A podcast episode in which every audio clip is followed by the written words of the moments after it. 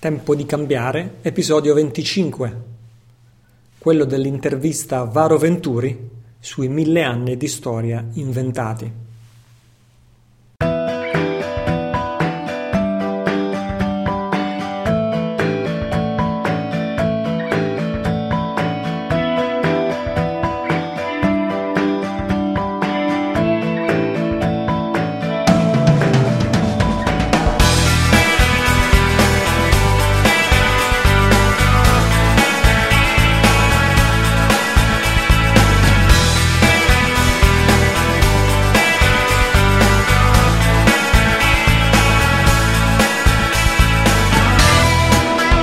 Ciao, sono Italo Cillo, questo è il mio podcast.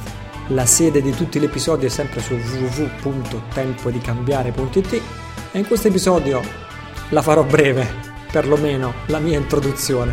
Infatti l'episodio è interamente dedicato alla mia intervista a Varo Venturi e la seconda parte dell'intervista eh, risalente ormai al fatidico dicembre 2012 come moltissimi di voi ricordano, so che ve lo ricordate perché in tantissimi hanno scritto ehi quando arriva quell'intervista?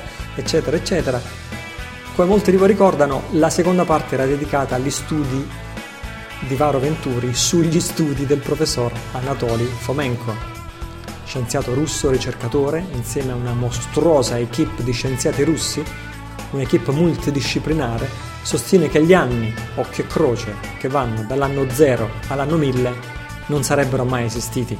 Sostiene che siano completamente inventati.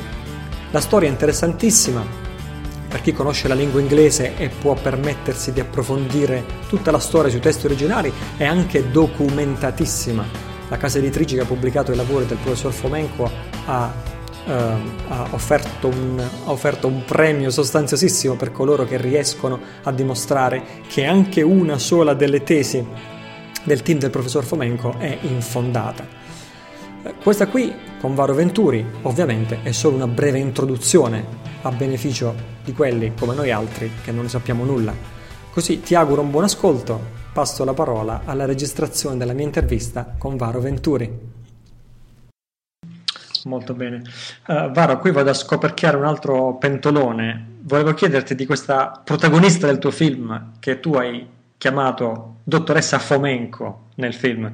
E qui mi rendo conto che vado a scoperchiare un altro, una, un'altra, come si dice, lattina piena di vermi, come dicono gli americani, eh, tale per cui se, il nostro, se alla fine di, di, queste, di questa, se continuando di questa fila eh, faremo un, una una chiacchierata lunghissima, probabilmente deciderò di spezzarla in due puntate del podcast anziché una. Però ti volevo proprio chiedere di questa dottoressa Fomenko, che, eh, che io ho interpretato come una citazione e un omaggio al professor Anatoli Fomenko, che è pochissimo conosciuto in Italia e, e, che però è autore di un lavoro di ricerca monumentale per un totale di sette volumi, 8000 pagine e, io ho parlato di questo con te, ho letto un tuo articolo anche su una rivista eh, di tiratura nazionale, tu sei l'unica persona che io conosco che praticamente si è letto e studiato per intero tutto questo lavoro del professor Fomenko, quindi voglio chiederti chi è il professor Anatoli Fomenko?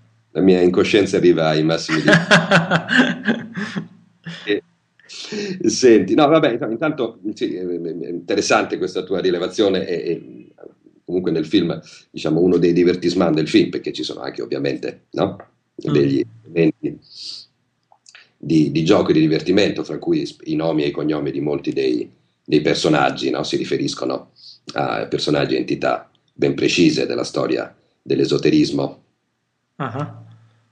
diciamo controinformazione, così come il protagonista si chiama Piso di cognome, e questo in qualche maniera citando Julius Piso, probabile redattore dell'ultima versione della Bibbia, uh-huh.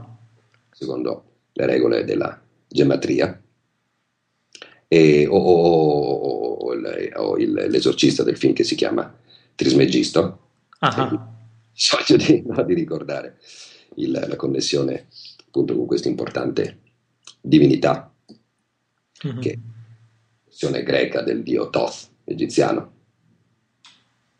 E, e soprattutto eh, Elena Fomenko, come ho detto, che in realtà citava questo, questo interessantissimo scienziato russo, il dottor appunto Anatoly Fomenko, che insieme a un team, a un grande team di ricercatori di vari tipi, no? di vari eh, operanti in varie aree del sapere e della conoscenza, ha redatto diciamo, una, un'opera eh, che io ritengo importantissima in cui ridefinisce la vera cronologia della storia, della storia perlomeno della nostra storia, la storia della nostra civiltà. Eh, un'opera che si chiama eh, Storia, finzione o scienza, eh, che di nuovo si ricollega perfettamente con tutto quello che abbiamo detto fino adesso, mm. rileva attraverso uno studio comparato durato tantissimi anni e eh, con, con, con un'attenta analisi delle antiche fonti, delle, dei movimenti astronomici, delle possibilità di conoscenza di, di, di molti studiosi del passato, eccetera, eccetera, eccetera, quindi con un corpo di ricerche eh, assolutamente capillari, andando a scoprire che molto probabilmente c'è un gap di 1000-1800 anni eh, nel, nel, nel modo in cui è stata in qualche maniera redatta la storia così come la conosciamo, quella che ci viene insegnata a scuola, nell'università e tutto il resto. Hm. Tendo da, poi da, da, un concetto anche diciamo, molto preciso e che sempre è legato alla comparazione di studi diversi. Uh, la, la, la, la, maggior parte eh, del, de, de, delle informazioni storiche che contraddistinguono la nostra cultura nasce da certi determinati personaggi vissuti in, in epoche passate e che oltretutto non avevano la piena conoscenza, la piena informazione di tutti gli accadimenti che potevano essere stati avvenuti prima di loro o anche contemporanei loro. Mm-hmm. Eh, gran parte della nostra storia è basata sul lavoro di questo eh, ricercatore che si chiamava Julius Scaliger, Scaliger, eh, seconda del vissuto nel XVI secolo, che era pieno di pecche, ovvie pecche, date dall'epoca in cui viveva, no? dalle repressioni dell'informazione che contraddistinguevano ancora la sua epoca, benché siamo già in, nella fase rinascimentale, e, e da altri storici ancora più, ancora più antichi, che non avevano nella loro epoca ancora neanche ben chiaro il concetto di millennio. Uh-huh. Mm-hmm. Sì, essere battezzato eh, più avanti, nel, più, nel XVIII secolo per essere ancora più precisi. E, e in qualche maniera trovano e hanno trovato una sovrapposizione di elementi e di eventi che sono stati, eh, come dire, descritti dai vari relatori nel corso principalmente degli ultimi mille anni, cioè da quando in qualche maniera è incominciata a circolare la cultura e quindi la scrittura, da dove nasce poi il nostro concetto di, di studio, scrittura e di poter accedere a certi determinati testi e, info- e quindi informazioni, barra informazione, dal lavoro di, diciamo, di tutti i monaci chiusi nei bui conventi no? Delle, della, della, della, prima parte del Medioevo hanno redatto, scritto in continuazione, incessantemente, riportando molto probabilmente quello che gli era stato, eh, i testi originali che gli erano stati consegnati e apprendendo attraverso la rete di informazione e la, la, contemporaneità di quello che stava avvenendo nel mondo, ma tutto questo non è accaduto se non prima del XV secolo, perché prima non esisteva il concetto di descrizione contemporanea di quello che stava accadendo. Mm. Nascere eh, principalmente nel XV secolo e in corrispondenza poi, se ricordiamo bene, anche con eh, l'invenzione dello strumento di stampa, uh-huh. che non è stato poi adottato per un bel po' di tempo, in quanto il primo, il primo concetto, la prima intenzione di Gutenberg era quella di poter, di poter redare una Bibbia in, in lingua tedesca, cosa che è stata immediatamente rifiutata da Roma, perché chiaramente il, ancora il bisogno e la necessità di tenere la cultura pesantemente sotto controllo, ancora vigeva, ferrea in quelle epoche. Mm, è un'attenta analisi anche delle, delle immagini, dell'arte e soprattutto anche dell'architettura, se vogliamo guardarlo in maniera sempre più approfondita, anche già la città in cui vivo, Roma, no? Eh, piena di suggestioni che ci riportano a un ipotetico impero romano avvenuto in epoca antecristo. Uh-huh. Ma se guardiamo con attenzione, osserviamo con attenzione la, l'architettura di questa città, noi abbiamo delle vestigia che ci riportano a questa era classica, chiamiamola così. E poi in mezzo niente, finché non, non, non, finché non ci imbattiamo in costruzioni, edifici, cose che appartengono al Medioevo. Nulla in mezzo. Non c'è una sola pietra che possa essere scientificamente provato appartenga so, al 600 o al 520 o al 730 d.C. Mm. Ecco, grande gap che è avvenuto tra una una storia uh, classica. Questa è una cosa che ha turbato incredibilmente i miei, miei, miei, miei sogni, è da ragazzino che soffro, da ragazzino ero veramente analitica, appassionatissimo di storia, soffro, soffrivo nel vedere queste incredibili incongruenze che si trovano nei libri di storia, che poi è un trauma che rivivevo prima, alle, prima diciamo alle elementari, poi alle medie, poi alle superiori. Ogni volta che ripeti la storia si ripete il trauma, cioè praticamente tu hai questo impero romano, poi hai qualche barbaro che arriva e lo invade e poi giri pagina e siamo all'800 d.C. che viene incoronato nella notte di Natale Carlo Magno e poi giri pagina ci sono le cattedrali gotiche del 1200 ecco, in pratica ci sono mille anni di storia mancante a tutti gli effetti nel nostro, nella nostra storia ufficiale certo, passando da un'arte tridimensionale raffinata eh, piena di risoluzione no? come quella che contraddistingue l'impero romano a, a, in, un, in un salto solo a una architettura ro- chiamata romanica, uh-huh.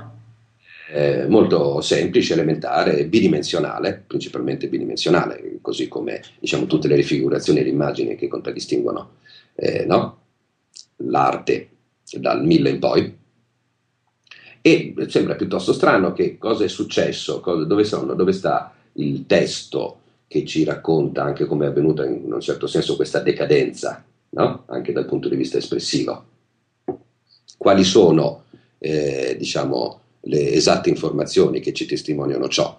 Uh, nello studio della, della, del team di Fomenco la spiegazione è, appare anche questa piuttosto ironica, no? e ahimè drammaticamente reale, che eh, molte delle, eh, delle, statue, delle espressioni artistiche che noi pensiamo appartenere a un'epoca antecedente al Medioevo, in realtà appartengono a, un, a un'epoca eh, a posteriori, successiva.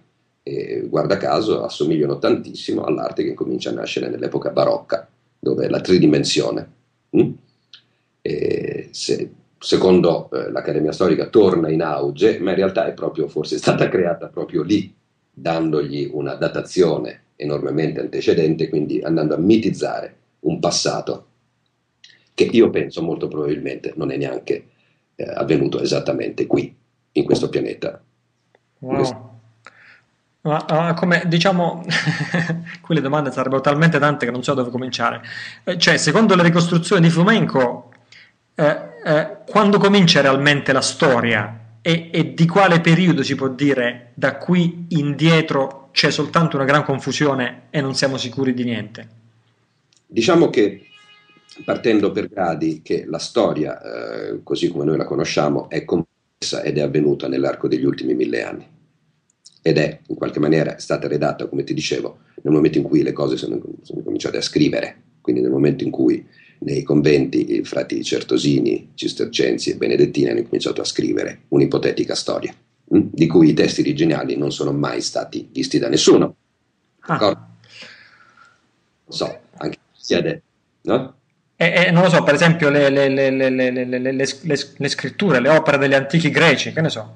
Esattamente Infatti ti stavo, citando, ti stavo citando eh, l'Iliade, eh, che in qualche maniera ha un, un, testo di un lirismo impressionante, particolareggiato, no? che in qualche maniera possiamo eh, come dire, interpretare come un testo estremamente moderno per l'enfasi e la qualità con cui viene, eh, viene raccontata, in cui vengono raccontate le guerre troiane.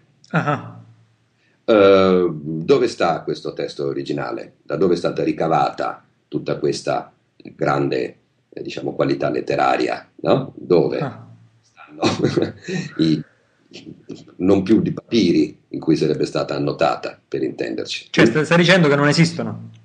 Molto probabilmente, l'epica della, della guerra, delle guerre troiane, andavano a raccontare qualcosa che invece stava accadendo in quel momento e che molto probabilmente sono le crociate che sono cominciate ad accadere nel, nel Medioevo, dal XIII secolo in poi.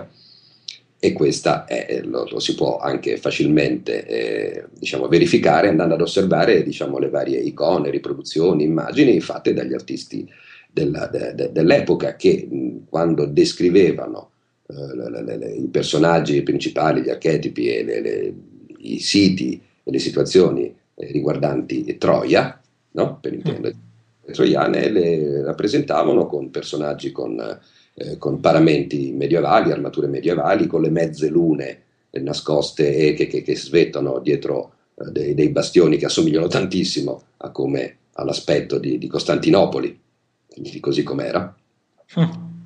Quindi molto, ma molto probabilmente tutto ciò che noi abbiamo chiamato Troia eh, probabilmente erano altri nomi in codice per chiamare eh, la, la, città dell'impero romano dell'est, cioè Costantinopoli, la città di Costantino, dove probabilmente è avvenuto tutto. Anche quella era Roma, molto probabilmente, che è un nome eh, che viene assegnato alla capitale di un impero, non il nome di un posto in particolare che in questo momento è qui nel Lazio, no? E che è momento. Fra l'altro le guerre di Troia sono quelle che, si, che, non sono quelle che finiscono con, adesso la memoria mi fa difetto, non sono quelle che finiscono con Enea eh, transfuga che va a fondare Roma? Esattamente, ed ecco che il potere della Roma d'Oriente, no? in qualche maniera, attraverso l'epica, la lirica e la letteratura, va a trasferirsi nel, diciamo, nell'Europa occidentale e questo tragitto, no? e questo tragitto e che poi è stato così ben svelato anche da, dal, dal, grande Petrarca, hmm. che evidentemente aveva il potere e il permesso di poter scrivere e dire, no? oltre l'immaginabile nella sua epoca, per cui egli chiamò il, il trasferimento del papato in Francia come la cattività babilonese, lui la chiamò più che avignonese, come invece ci racconta la storia. Sì, perché eh, diciamo che questa entità religiosa governativa si era andata a stabilire, pensando, la storia ci dice, sfuggendo da Roma, a, in, nei pressi di Avignone, in un paesino chiamato Troyes, cioè Troia. Mm? Wow, incredibile. Ma ci sono tanti di questi personaggi medievali nelle crociate che si chiamano De, de, de Tro, Troyes, insomma, De Troyes probabilmente si legge? E anche nella tradizione aristocratica c'è molto spesso la, la, la, la connessione alla nobiltà troiana ehm, che possiamo ritrovare persino, che ne so, in casate come quelle degli Angioini, no? o d'Anjou o d'Agnew. Hm? Agnew, Agnew è una francesizzazione di Enea. Wow. Così come se ci pensi bene, la capitale della Francia si chiama Paride. Wow, Paris.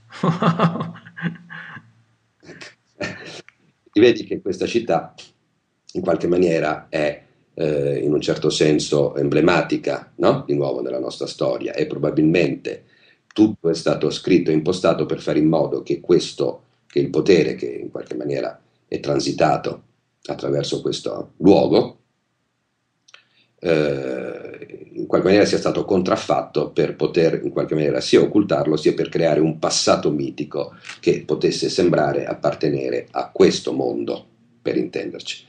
Eh, le, le, un'attenta analisi di questi studi ci portano, come ti dicevo prima, anche a una eh, continua rilevazione di sovrapposizioni di personaggi. Eh, non so, tutta la stirpe dei re inglesi in qualche maniera eh, sembra essere il riflesso impressionante la riproduzione, la replica di tutta la stirpe degli imperatori di Costantinopoli per età del regnante, eh, figli, mogli, eh, eventi bellici. No? E anche, anche, nei nomi?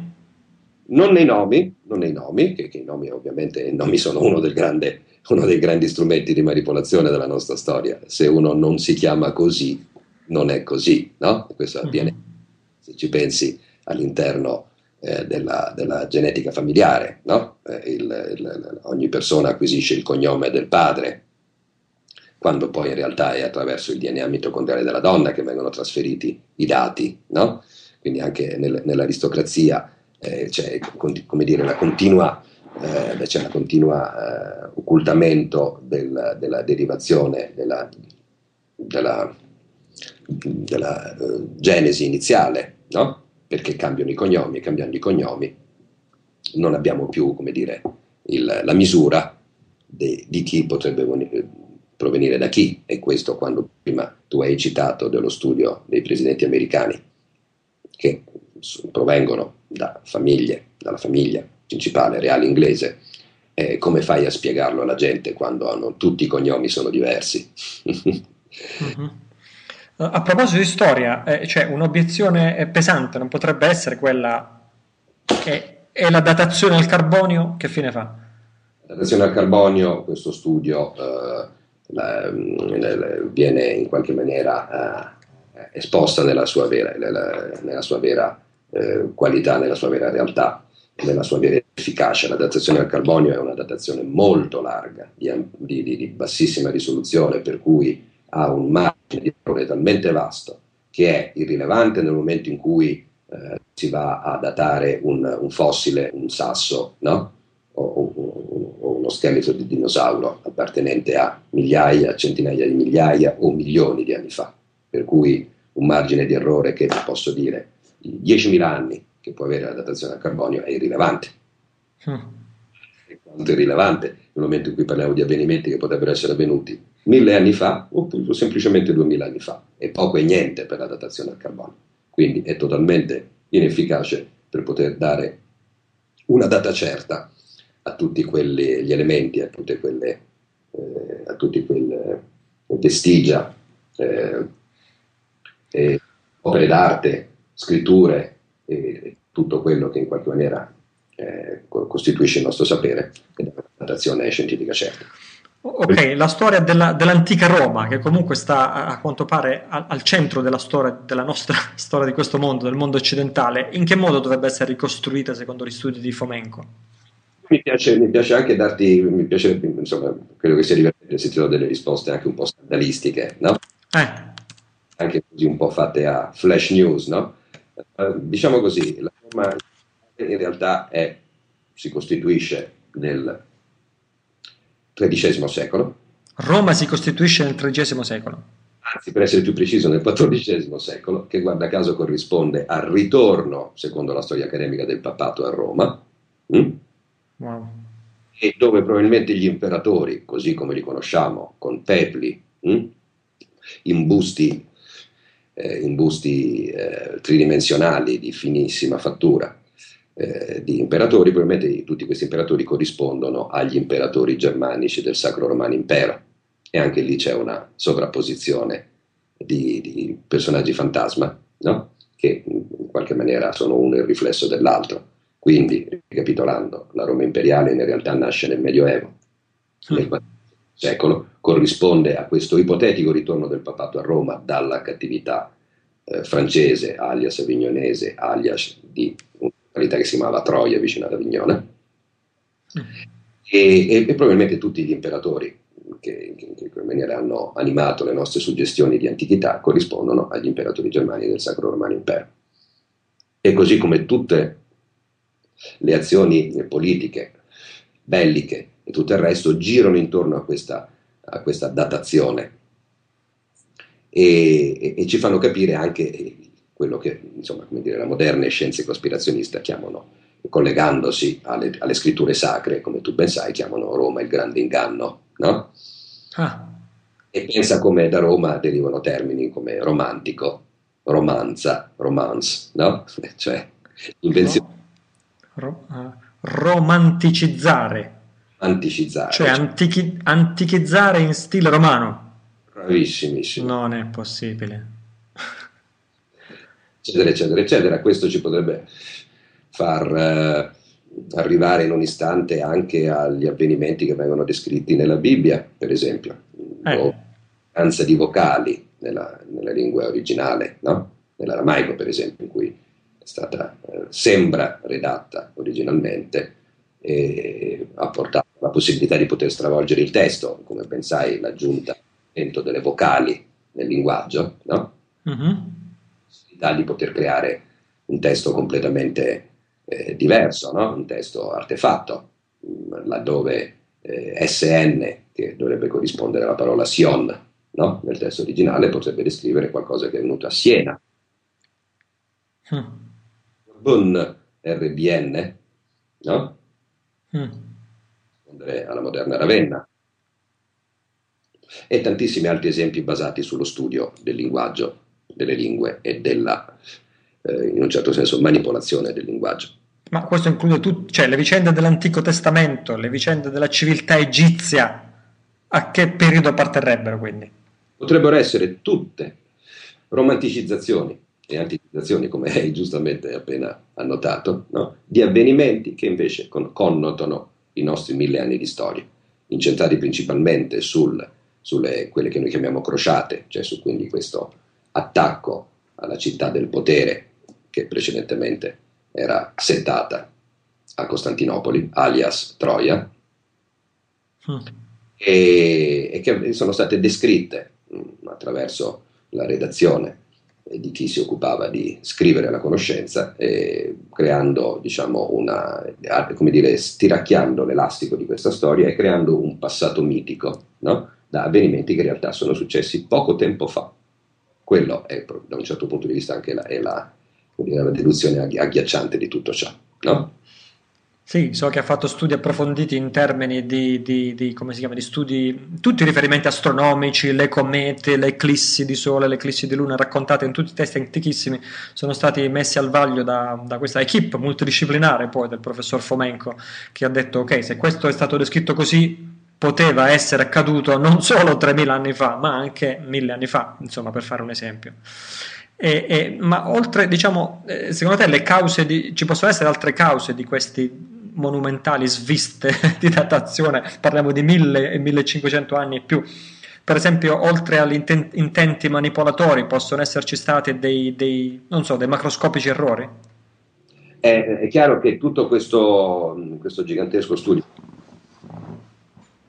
che tiene anche, omesso fino adesso perché diciamo più eh, diciamo più specializzato, eh, quindi che, che, che corrisponde dire, allo studio di tutto ciò che è diciamo, il, la storia astronomica no? e astrologica del nostra, della nostra civiltà, che riporta appunto delle incongruenze eh, micidiali in connessione con i testi e le rilevazioni di tantissime culture e che in qualche maniera sanciscono e battezzano ancora più pesantemente la reale cronologia.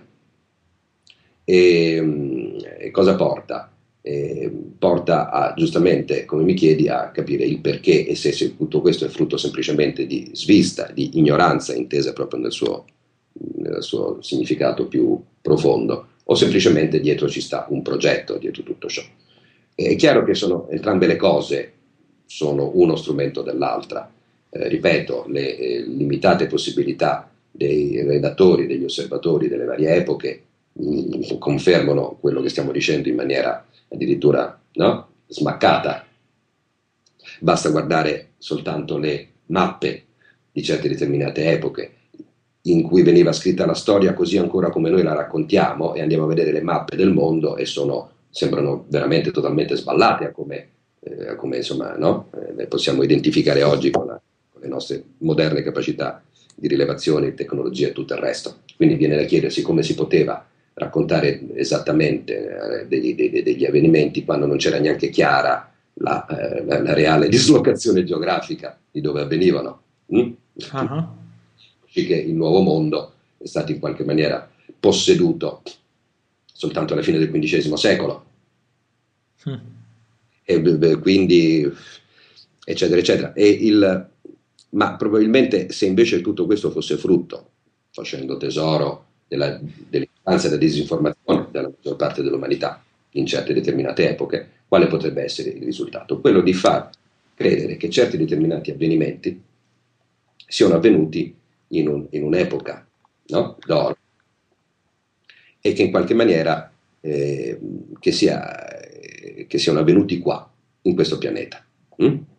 Uh, questo, questo, studio io così anche un po' in maniera un po' così provocatoria e fantasiosa l'ho voluto comparare anche con diciamo uh, con, una, con un media eh, così che potrebbe sembrare un po' legato alla cultura popolare, ma che invece non lo è, come quello diciamo, della, della fumettistica di, di, di fantascienza no? e di mystery, che in qualche maniera eh, nasce agli inizi del precedente secolo. Uh-huh.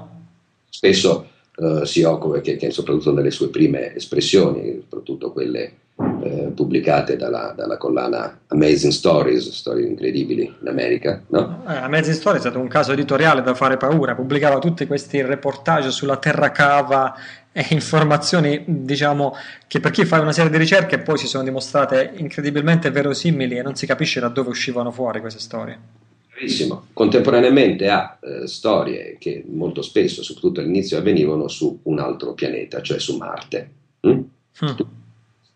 Prime narrative, in qualche maniera ci descrivono di epopee che, eh, che, avvengono principalmente nell'interazione tra la Terra e Marte, ma soprattutto avvengono soprattutto su Marte. I primi eroi eh, degli Amazing Stories eh, sono locati su Marte e vengono dipinti e ritratti, se andiamo a riguardare questi tra l'altro no, pregevoli eh, storie animate, disegnate, e vengono quasi sempre riprodotti con paramenti che assomigliano alle nostre età, alle nostre età classiche, eh, alle nostre, eh, diciamo, ai periodi greco-romani che, e si muovono in ambienti, in paesaggi che sono costellati di templi, colonne doriche, ioniche, insomma una, una, una, una diciamo, rappresentare una realtà che è avvenuta in un altro pianeta con eh, una serie di suggestioni estetiche che invece apparterrebbero no? alla nostra storia classica, alla nostra storia che noi crediamo eh, sia avvenuta completamente in questo pianeta. Sì, è, interessante, è curioso appunto come eh, eh, diciamo questi, queste prime storie a fumetti in qualche maniera fossero ambientate, eh, soprattutto attraverso il, l'autore eh, Edgar eh, Rice Burroughs, fossero ambientate appunto in una ipotetica Marte e come fossero in qualche maniera rappresentati i personaggi e i paesaggi in cui, gli scenari in cui si muovono con eh, paramenti e vestigia eh, assolutamente identiche a quelli della nostra. ok, ma come può un, un racconto a fumetti avere un qualsiasi tipo di credibilità? Beh, questo è anche il nostro eh, probabilmente errato intendimento che il, il, racconto a fumetti possa essere soltanto, come dire, una, una, un basso livello di eh, cultura no? e comunicazione, mm, quando molto probabilmente invece la cultura, eh, molte, molte, molta sapere e cultura ovviamente per qualche imponderabile ragione si è tramandata proprio attraverso la cultura popolare dei fumetti. No? Così poi forse come anche comunque tutte le espressioni della cultura popolare, tra l'altro come eh, mi fa sempre piacere ricordare il film di, di, di Night Shyamalan, quel film che si chiamava Unbreakable, che in qualche maniera eh, suggeriva un qualcosa del genere, che il, il passato mitologico, no? la, la, la, vera realtà della, della, storia in qualche maniera sia stata tramandata attraverso la cultura popolare che oggi viene in qualche maniera nella nostra epoca, eh, nostra epoca contemporanea viene rappresentata attraverso, è stata rappresentata attraverso i fumetti che più che mai, se andiamo a guardare bene, hanno spesso anticipato tantissime tematiche, no? che poi invece sono diventate oggetto di studi analisi di, di, di scienze co- co- controinformative e tutto il resto. Um, come tu hai notato prima, e sembra anche quasi a quel punto anche incredibile che eh, nei primi numeri dei, de, de, de, della rivista Amazing Stories ci fossero anche articoli correlati a tutta una serie di incredibili no? verità. Mm-hmm che per, un, perché per più di un secolo non sono mai state considerate se, seriamente, no? Quindi sì, vedi... ci fu questa serie sulla terra cava di esatto. cui la, re, la, redazione veniva bombardata di, fu bombardata di centinaia di migliaia di lettere a tutta l'America perché eh, insomma erano molto circostanziati questi racconti. Certo, ma in qualche maniera ci fanno capire come eh, diciamo la, il sapere, la conoscenza e la, e la comunicazione eh, di cui oggi parliamo con dei parametri che ci consentono anche una, una, certa interessante precisione, in qualche maniera sono stati dibattuti, si sono sviluppati nell'arco, diciamo ampiamente nell'arco dell'ultimo secolo e mezzo. Basterebbe avere dire, la, l'umiltà e la sincerità di andare a rileggere tutto e guardare come questo piano piano è venuto è arrivato in superficie e molto spesso nascondendo dietro sempre ricercatori, scienziati che nella propria epoca si sono battuti per far eh, arrivare certe determinate idee che sono state in un certo senso sotterrate e insabbiate dalla comunicazione di sistema. Già pensare soltanto che eh, cioè l'ipotesi di una vita umana su Marte antecedente alla Terra e che peraltro ci riporta a tutta una serie di considerazioni collegate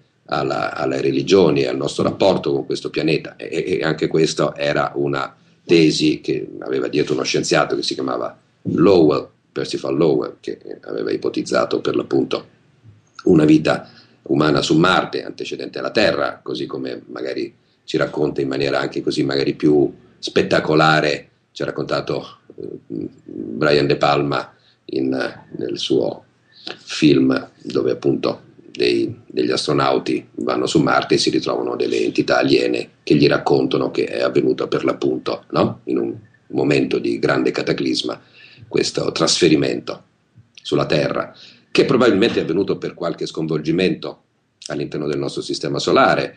Eh, mi piace pensare che eh, il, il, pianeta Venere, che come molte analisi scientifiche anche da parte della NASA che a volte trapelano, sembra essere cavo, vuoto, esattamente come la Luna, e che quindi potrebbe essere non un pianeta, non un corpo celeste vero e proprio, ma quasi, no? Piace pensare che possa essere una gigantesca astronave che penetrando nel nostro sistema solare ha creato uno scombussolamento eh, per cui il pianeta Marte ha subito pesantemente questa intrusione e ha in qualche maniera conferito al pianeta Terra una posizione rispetto al Sole più favorevole, facendo nascere il culto del Sole, il culto no, del sollevante. Una cosa è certa, questi antichi astronomi della, della, dell'antichissima civiltà Maya che non sbagliavano un solo colpo, l'intera astrologia Maya è basata sull'osservazione ossessiva del pianeta Venere.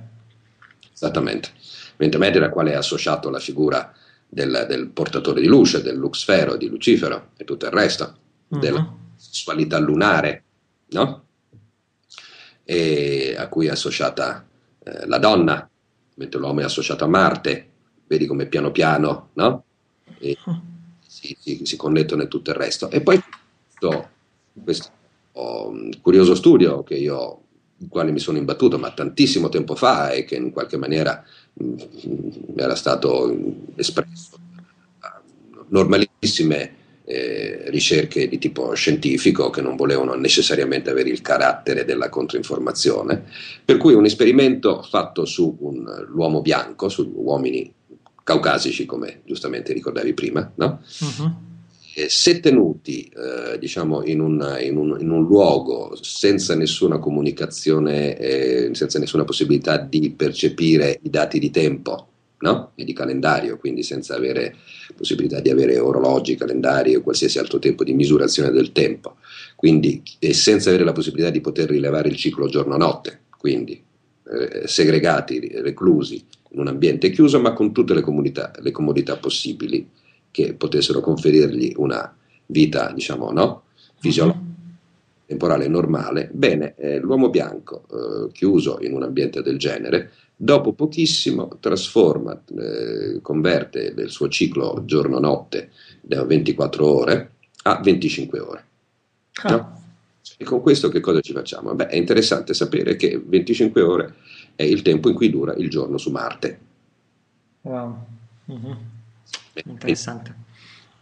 Eh, proprio 24 e 7. Come dire che molto probabilmente se la razza bianca esule, arrivata eh, su questo pianeta e della quale infatti né la storia né l'Accademia ci sa raccontare esattamente la sua origine, mh, hm, potrebbe essere passata transitata da Marte o semplicemente trasferita da Marte in, in un momento di terribile sconvolgimento astronomico. E allora, se così fosse, cerchiamo di ricostruire la, la, cronologia. Cosa potrebbe essere successo dopo, in termini di antiche civiltà? Tu prima dicevi Sumeri, Babilonesi, Egi- Egiziani e, e... Quindi si è costituita una, una, una civiltà già forte, già tecnologicamente avanzata, no? molto probabilmente. Anzi, prima parlavi di, ehm, o, o, nello scorso episodio, nella scorsa intervista parlavi di eh, Lemuriani e Atlantidei. Certo. Come si inserisce tutto questo nel... questa nuova, eh, nuova, identificazione della storia basata, eh, con, con, considerando appunto delle Star Wars hm? avvenute nel nostro universo conosciuto in eoni fa e che hanno dato un po' a tutte, eh, che hanno dato vita geneticamente a tutte le razze così come noi le stiamo concependo, sia nella comunicazione ufficiale sia in quella diciamo estrema collegata alle scienze, chiamiamole ufologiche, no? di cui abbiamo parlato oggi. Molto probabilmente eh, una, una, stirpe scesa dal cielo, così come la chiamava Virgilio, mm. e ha, ha, fondato subito con alle spalle già una eh, grossa eh, tecnologia no? e capacità di poter eh, prendere possesso del territorio, prendere possesso di territori, per intenderci, che contraddistingue anche la capacità che già avevano subito i fenici, per esempio, di navigare no? in maniera assolutamente eh, di altissimo livello, mm. capacità di costruire, edificare, coltivare, allevare di alto livello, perché la, nostra, la, la, la, caratteristica della nostra civiltà, laddove noi abbiamo una memoria storica che ci viene impartita e ci viene in qualche maniera consegnata dalla, dall'Accademia ufficiale, dalle scienze di sistema, in qualche maniera è, con, è connessa subito, direttamente, nasce già con una grossa tecnologia, nasce con eh, piramidi, nasce con eh, possibilità di trasporto, possibilità di eh, impostazioni sociali di un certo tipo, sempre piramidali, però come possiamo anche oggi osservare, no? e probabilmente se questo potere si è trasferito qui e eh, facendo in modo che diciamo, eh, la massa che ne è derivata non avesse più memoria di dove, da dove provenisse, hm? perché e questa è molto, mm-hmm.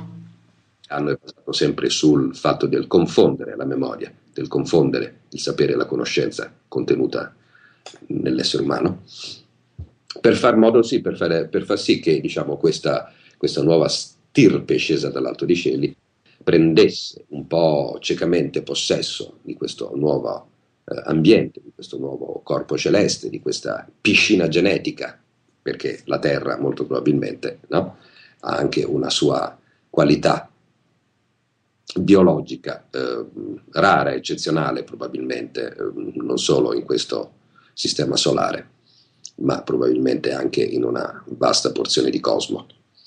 Ed ecco che appunto noi ci ritroviamo ad avere una, una timeline storica eh, limitatissima, ma basata principalmente su concetti e su intenzioni di colonizzazione, che come possiamo osservare contraddistingue anche il mondo in cui viviamo e che probabilmente ha provocato all'inizio dei grossi conflitti con delle popolazioni preesistenti, pre-residenti su questo pianeta che popolavano con grande probabilità quella porzione di mondo, quel continente che appunto abbiamo chiamato Lemuria.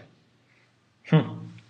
Eh, abbiamo lasciato fuori un pezzo importante, noi facciamo nascere, eh, diciamo che siamo nel 2012 perché eh, diciamo che siano passati 2012 anni da Cristo, e quindi questo è un pezzo importantissimo che abbiamo lasciato fuori, anche perché questo fra, fra, le tante, la storia del cristianesimo, la storia della nascita del cristianesimo e la storia successiva del cristianesimo, fra le varie incongruenze storiche che non si riescono a mettere insieme, questa è la più misteriosa di tutti, nel senso che se seguiamo la cronologia ufficiale, lasciamo nell'anno zero il Papa di Roma, il Pontifex Maximus, che è l'amministratore del culto romano pagano del dio Mitra e della dea Cibele, e poi misteriosamente, senza sapere come né perché, lo ritroviamo nell'anno 1000, addirittura mille anni dopo, mille anni dopo che è diventato il, l'amministratore del culto cristiano. E quindi cosa è successo in questi mille anni non ci è dato saperlo. Qual è secondo questa ipotesi nuova di datazione eh, di Fomenko il ruolo di Gesù Cristo e il ruolo del cristianesimo? Uh, quando si tocca la figura di Gesù Cristo, eh, con tutto che, come hai potuto ben sentire, no? Lascio, apro la mente, apro il cervello e lascio che tutto quello che ci transita esca fuori, che è un po' l'immagine che mi piace usare. E quando si tocca la figura di sempre delle esitazioni, perché, perché non c'è archetipo ovviamente più potente no? per poter tutto quello che abbiamo detto più adesso, che è stato in qualche maniera eh, offerto o meglio imposto all'umanità. Uh, secondo gli studi uh, del, del, team scientifico di Fomenco, uh, se c'è stata una stella di Betlemme, così come loro lo definiscono, no? Star of Bethlehem, se c'è stata, c'è stata nel XII secolo. perché non ci sono informazioni storiche particolarizzate nella presunta epoca in cui eh, è stato posizionato questa figura, eh, così come ci viene raccontata nella storia delle religioni della nostra storia ufficiale, mentre eh, ci sta una figura eh, che è stata eh, in un certo senso eh, crocefissa fuori dalle mura di Costantinopoli, nel, anzi per essere ancora più precisi, nell'undicesimo secolo. L'anno 1000? 1000, se non ricordo male, esattamente nel 1080 e ci sono varie rifigurazioni di crocefissione hm? che in qualche maniera, eh, soprattutto medievale, nell'epoca, in epoca medievale, ma d'altronde non abbiamo altre scelte, no? Non abbiamo altre fonti. Le fonti in cui eh, la, la, la, classica croce, crocefissione di Gesù Cristo eh, avviene di nuovo con sullo sfondo eh, uno scenario che è una città che, i cui bastioni e i cui elementi interni assomigliano di nuovo tanto a Costantinopoli. Quindi l'utilizzo strumentale di questo eh, straordinario archetipo, che in qualche maniera, come moltissimi hanno anche scoperto, si ricollega a tutta una serie di eh, quadrature astronomiche no? e di simbologie solari. Eh, e, che, e, che, ahimè, diciamo, di nuovo sembra essere la replica di tantissime altre entità e divinità che sono antecedenti alla figura di questo Gesù Cristo, ok? Perché ritroviamo eh, i principali passi della sua storia, eh, nella, nella, storia anche di, di Horus, come moltissimi hanno scoperto uh-huh. di entità babilonesi, di Mitra stesso. Mm? Uh-huh.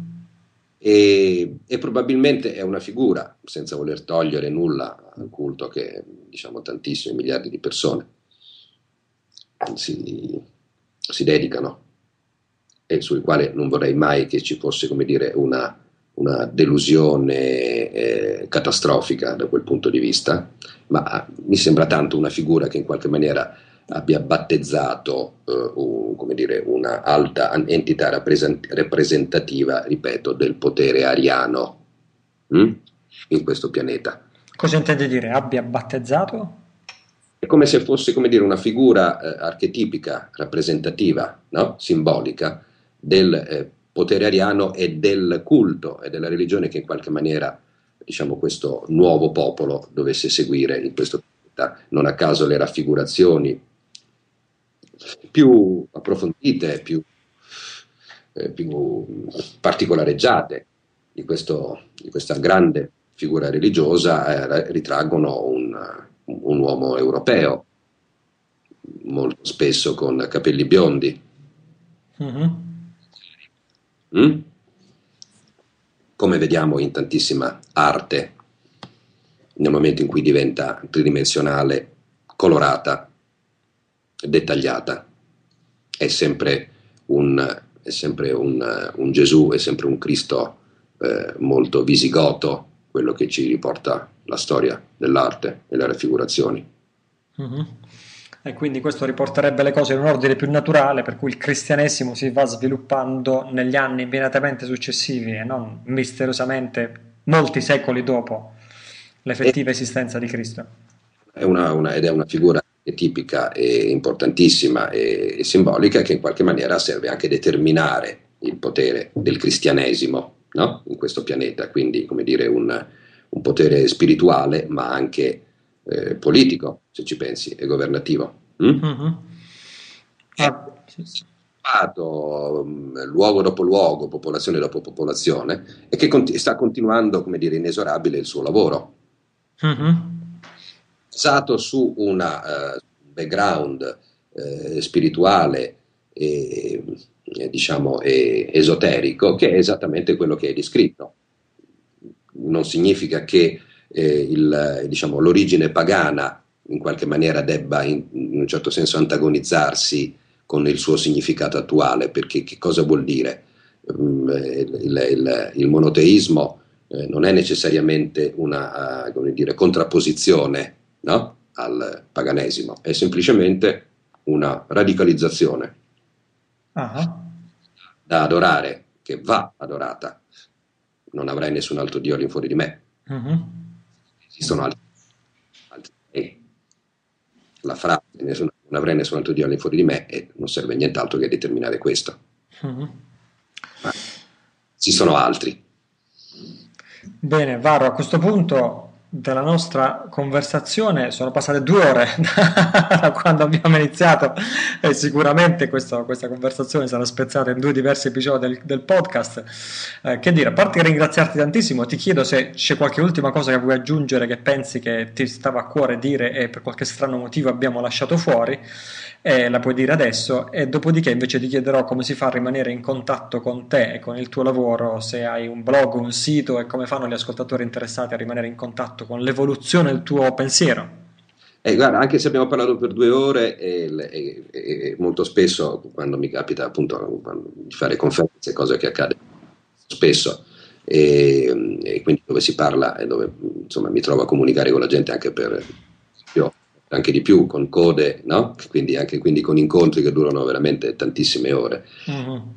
È sempre che non si è mai parlato abbastanza, no? che si è parlato di tantissimo in maniera anche a volte dettagliata, particolareggiata, estremamente interessante, ma manca sempre qualche cosa. Dovremmo avere di nuovo tutta una vita per poter ridiscutere, ridiscrivere no? e ad affrontare analiti- an- analiticamente quello di cui abbiamo parlato oggi quindi eh, non, sarebbero mille le cose che ancora vorrei aggiungere a quello che abbiamo detto adesso, ma spero che invece diciamo, in altri incontri, in altri appuntamenti insieme possiamo dire, continuare a sviscerare.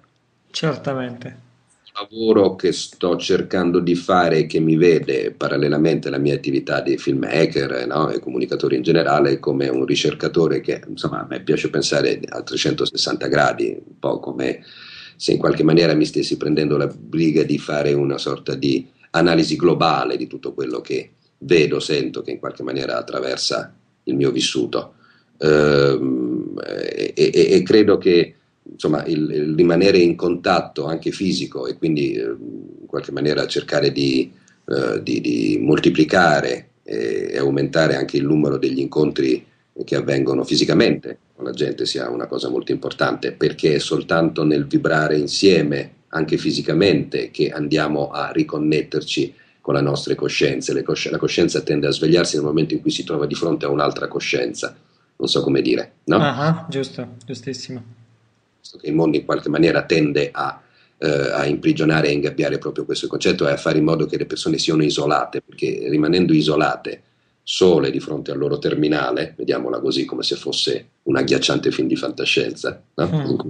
Che sta diventando realtà. Realtà, bravissimo. Eh, soltanto rimanendo isolate non hanno la possibilità di vibrare insieme se non attraverso uno strumento virtuale eh, che in qualche maniera abbassa la risoluzione della loro coscienza, portandolo a, di fronte a una uh, identità della realtà e della vita che è sempre totalmente dualistica, basata principalmente sul mi piace, non mi piace, I like, I don't like, non so se questo ci riporta. Assolutamente, assolutamente.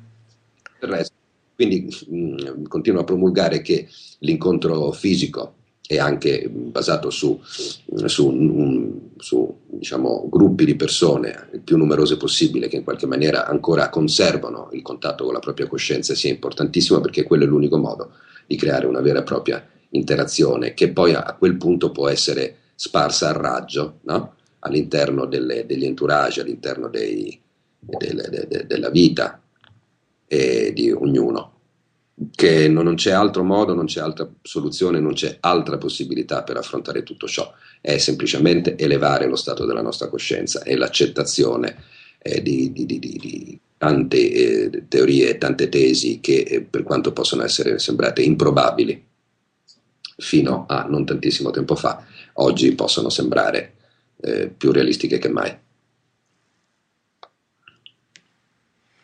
Sì, eh, un sito internet, come si fa a rimanere in contatto con Varo Venturi? Beh, guarda, ehm, in antitesi a quello che stavo dicendo, sul quale stavo così un po' ironicamente. Appunto.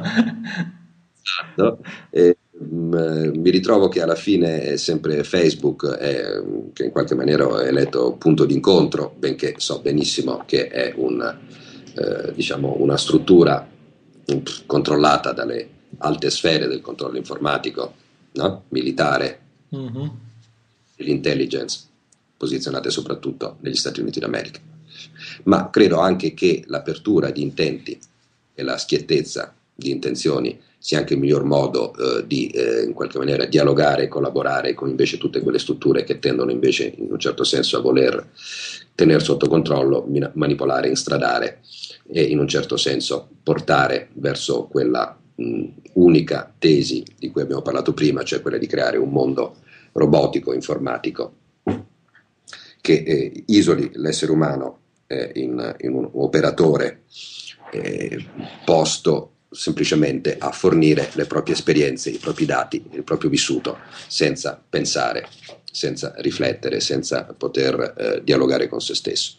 Ehm, quindi, ripeto, a parte il sito de, della mia società di produzione che si chiama Deus Film, quindi www.deusfilm.com, ma che più è basato un po' sulla informativa rispetto ai lavori, ai progetti che, sto, che, che ho sviluppato e che sto sviluppando, eh, in qualche maniera il, il solito Facebook eh, eh, insomma, è, qualche, è, un luogo di incontro eh, che tra l'altro sta facendo anche il suo interessante e egregio lavoro perché eh, un conto è avere un, un, profilo, un gruppo, un wall che riunisce, che tende in qualche maniera a collezionare contatti e amicizie, un conto avere invece una, una, un, un, sito, un'area in cui invece la gente partecipa, esprime le proprie idee, le proprie scoperte e si muove e collabora in continuazione. Io questo ho potuto sperimentare nel mio piccolissimo che in qualche maniera sta dando dei frutti e dei risultati abbastanza interessanti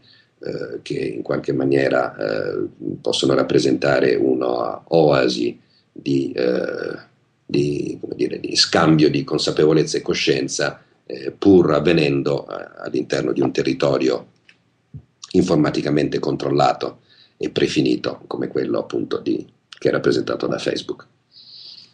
Quindi vuol mettersi in contatto con me, ha semplicemente a contattarmi su Facebook, tanto poi le occasioni di potersi incontrare al di fuori di lì eh, potrebbero sempre essere tante, basta soltanto avere la voglia e la forza di capire che è soltanto eh, vibrando assieme che possiamo tenere viva e desta la coscienza.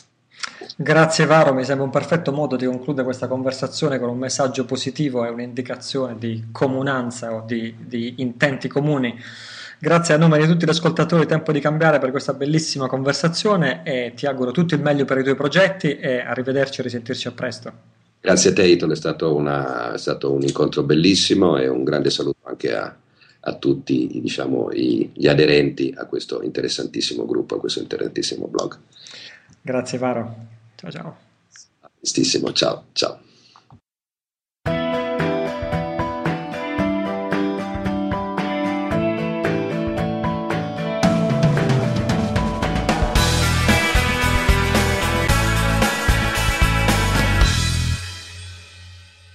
Così, a conclusione di questo episodio, a conclusione di questa intervista che spero troverai interessante, un po' di spazio, che non capitava da un po' di tempo, un po' di spazio alle domande degli ascoltatori per qualche domanda e risposta. Vediamo cosa ci, ci, ci, ci conserva. La prima domanda è di Leonarda. La prima domanda è Leonarda, le prendo ovviamente dal forum come sempre, dalla sezione del forum www.tempodicambiare.it slash forum riservata per l'appunto alle domande. Questa prima è di Leonarda.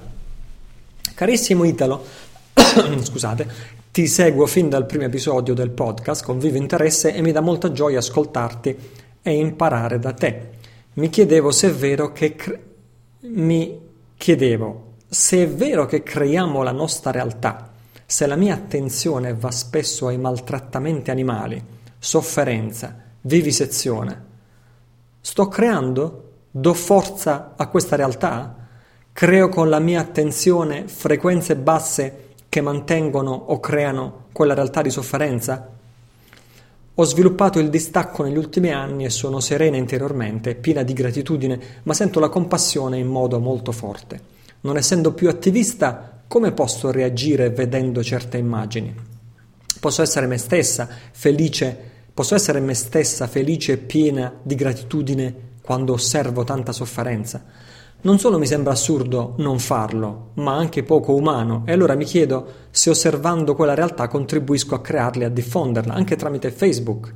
Creo io questa realtà per loro? Tutto ciò esiste e fino a quando l'ultima creatura non smetterà di soffrire, il primo pensiero sarà per lei, ma contribuisco ponendo la mia attenzione a rafforzare tali situazioni? Forse mi sono persa in un bicchiere d'acqua. Mi puoi fare chiarezza quando puoi? Con tantissimo affetto e amore per quello che sei e che fai. Grazie, Leonarda. Leonarda, grazie a te per la bella domanda. Anzitutto lascia che ti risponda no. Non è che in senso stretto sei tu con i tuoi pensieri a creare questa situazione.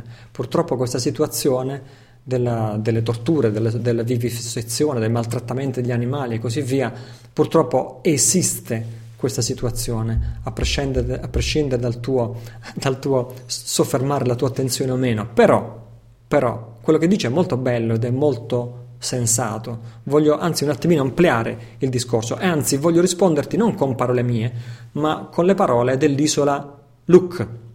L'isola Luc, dovete sapere, anzi voglio approfittarne per mandare un gigantesco abbraccio a tutti gli amici dell'isola Luc, dove Luc sta per Lazio, Umbra e Campania, è la più attiva e dinamica di tutte le isole del risveglio che abbiamo in Italia, che sono i gruppi spontanei, le isole del risveglio collegate appunto a questo podcast Tempo di cambiare. Si incontrano regolarmente gli amici dell'isola Luc, si incontrano regolarmente, costruiscono incontro dopo incontro e sono meravigliosi, sono fra l'altro gli organizzatori del secondo raduno di Tempo di cambiare dello scorso 21 dicembre, 21, 22, 23 ho letto il documento riassuntivo di uno dei loro ultimi incontri in cui riflettevano sui valori di fondo che li tengono uniti e che ci tengono uniti.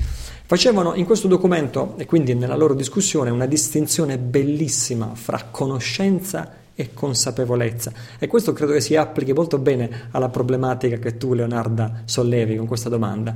Cioè, la distinzione fra conoscenza e consapevolezza.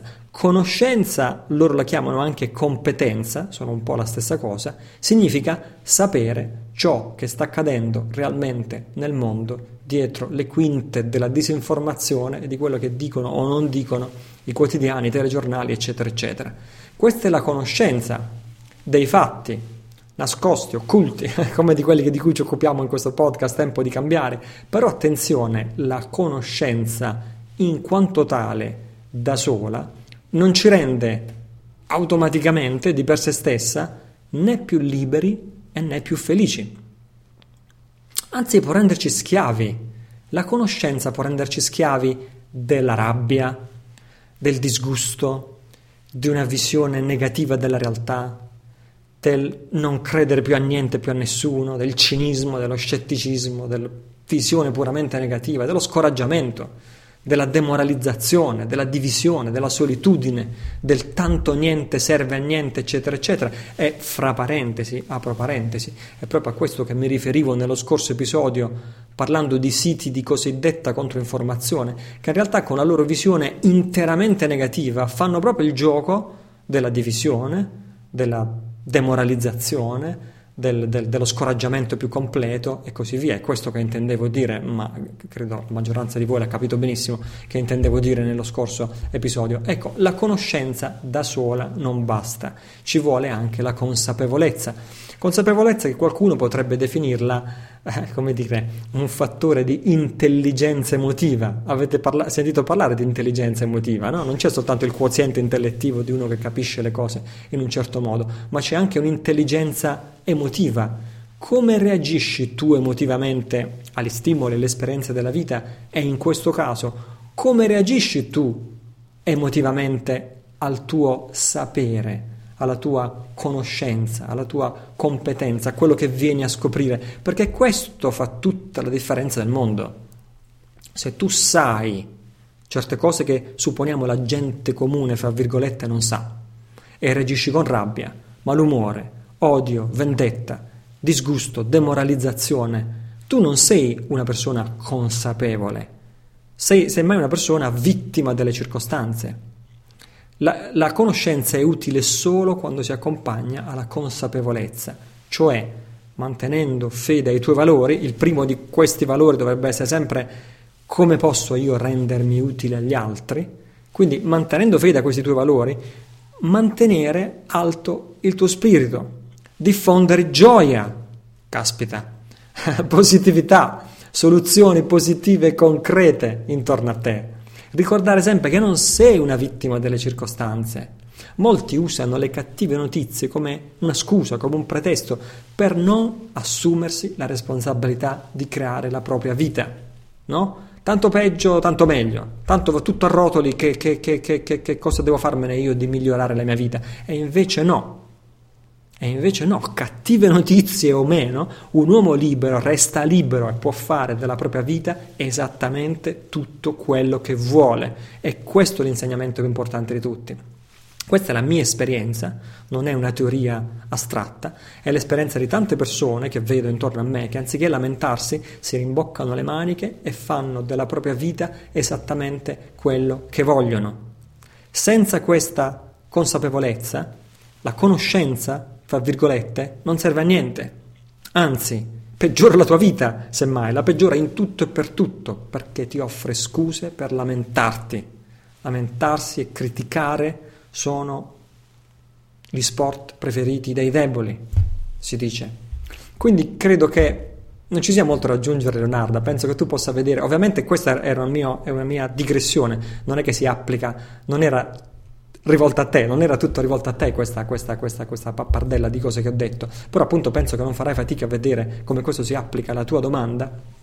Non importa quante cose brutte veniamo a conoscenza, la nostra priorità numero uno deve essere quella di mantenere elevato il nostro spirito, diffondere gioia intorno a noi e sempre fare del nostro meglio perché le ingiustizie finiscano. R- rimane sempre e comunque una priorità quella di dare il nostro contributo in base alle nostre possibilità di aiutare a che le ingiustizie finiscano, però appunto il modo in cui noi lo facciamo, il nostro stato d'animo, non è una differenza secondaria, ma bensì fa tutta la differenza del mondo. E spero che questo possa essere utile ed ispirazione, non solo per Leonarda.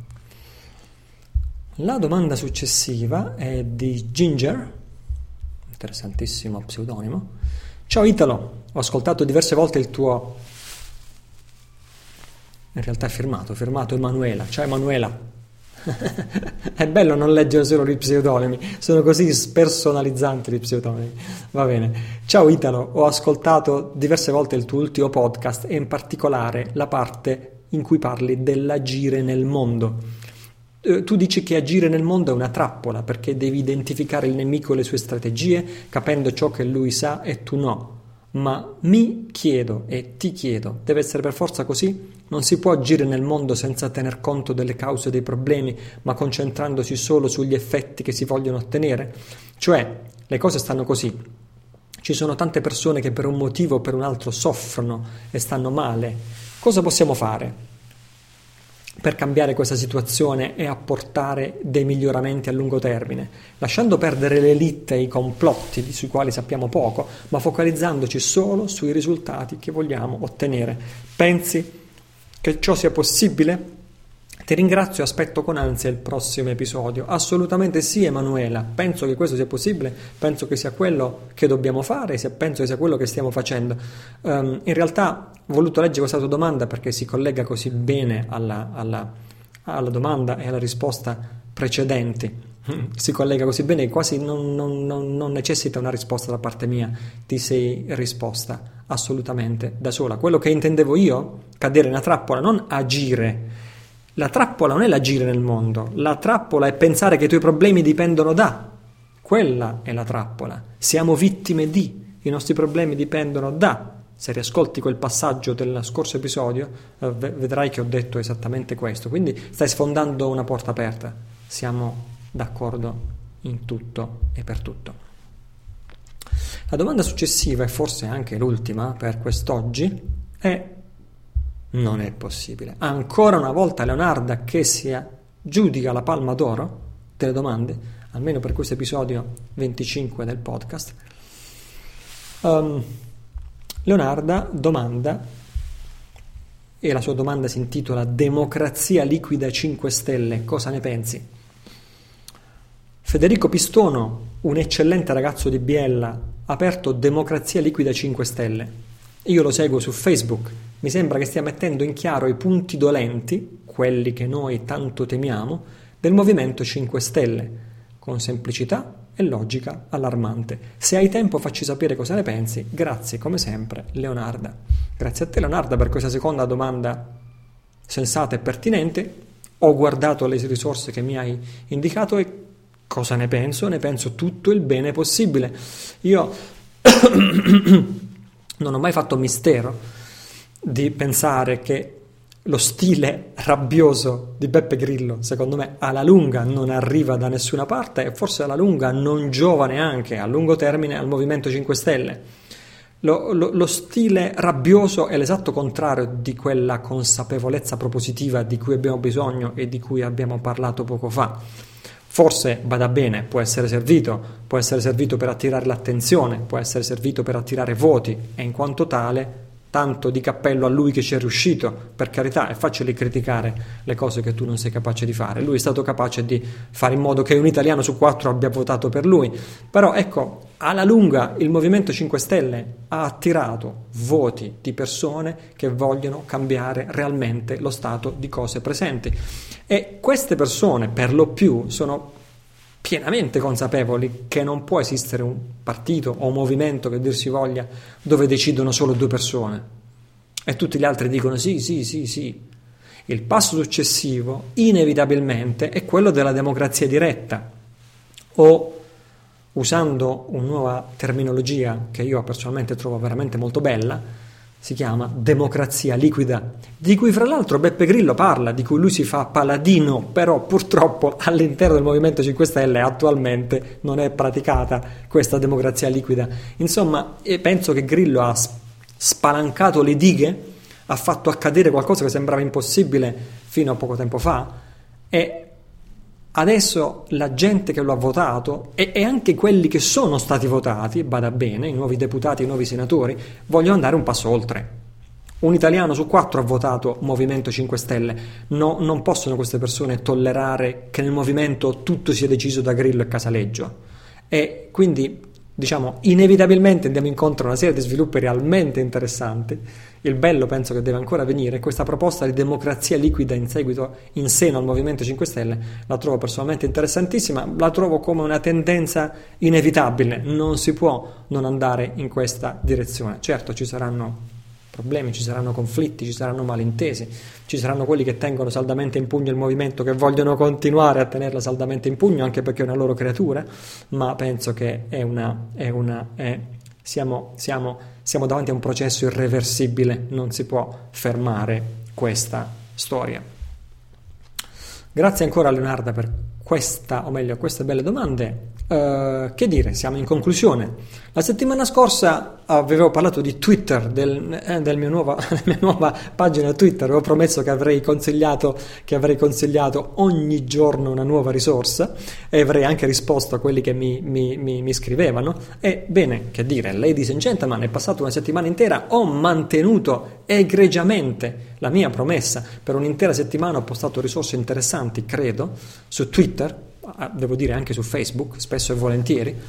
Ho postato un approfondimento sul mandato d'arresto ai danni del Papa da parte del Tribunale internazionale contro i crimini di Stato e Chiesa, un approfondimento su questa moda survi- survival, il survival, survivalista, sul addestrarsi a sopravvivere in mezzo alla natura di caccia e raccolta in caso di scenari post, post catastrofici e collasso della società e dell'economia così come le conosciamo c'è anche una bellissima, fra il serio e lo scherzoso, trascrizione di una tavola rotonda fra Anthony Robbins e il Buddha, niente proprio di meno. Ho, ho consigliato un video di Graham Hancock sulla libertà, libertà di coscienza, libertà di utilizzare le piante tradizionali psicoattive per scopi di, come dire, autoesplorazione e crescita spirituale. ho, ho postato un video di una neuroscienziata che racconta un'esperienza che si potrebbe definire quasi spirituale, che lei descrive nel preciso momento in cui veniva colpita da un ictus. Ho postato un approfondimento su il cospirazionismo fa parte della cospirazione, che include anche un mio audio. Uh, poi che più, tante cose, un video, che, un video che propone di sostituire al concetto di prodotto interno lordo la felicità interna lorda come nuova misurazione del successo di una, di una società o di una comunità umana ho postato una mia foto a passeggio per le campagne maltesi, ho postato il racconto di un giornalista argentino su un quotidiano nazionale sulla sua esperienza con l'ayahuasca, che è la pianta maestra utilizzata da millenni in America meridionale per autoesplorazione, guarigione e sviluppo spirituale e tanto tanto altro ancora. Insomma, tutte queste risorse le trovo ancora sulla mia home page di Twitter, twitter.com slash italocillo. Twitter ovviamente scrive T, W, I, W-T-E-R, twitter.com slash italocillo. Ti invito a seguirmi su Twitter perché continuerò a mantenere, le, a mantenere, a mantenere, la promessa, l'esperimento funziona, l'esperimento continua, ogni giorno posterò una risorsa interessante per te, spesso tradotta in esclusiva, come ho fatto nella settimana passata. Spesso, ma non sempre, la posterò anche su Facebook. Anche su Facebook la mia pagina è... Eh, Italocillo, tutto minuscolo, tutto attaccato ovviamente, è la mia pagina Facebook. Uh, che dire, seguimi su Twitter, seguimi su Facebook per um, costanti aggiornamenti. Anche il prossimo episodio di questo podcast, che sarà il 26, potrebbe arrivare molto presto, quindi iscriviti anche con la mailing list, così io ti posso avvisare tempestivamente appena esce il nuovo episodio. La mailing list ovviamente la trovi su tempodicambiare.it, nella barra laterale in alto a destra inserisci nome e email per essere avvisato di quando esce il prossimo episodio. Uh, puoi ovviamente scaricare uh, l'episodio direttamente da iTunes abbonandoti a iTunes e poi ovviamente uh, www.tempodicambiare.it è sempre la location principale online di questo podcast. Questo, questo è Tempo di Cambiare, il podcast della minoranza indipendente, di quelli che vogliono pensare con la propria testa, sviluppare il proprio cuore, migliorare il mondo. Io sono Italo Cillo, sii felice ci risentiamo molto presto.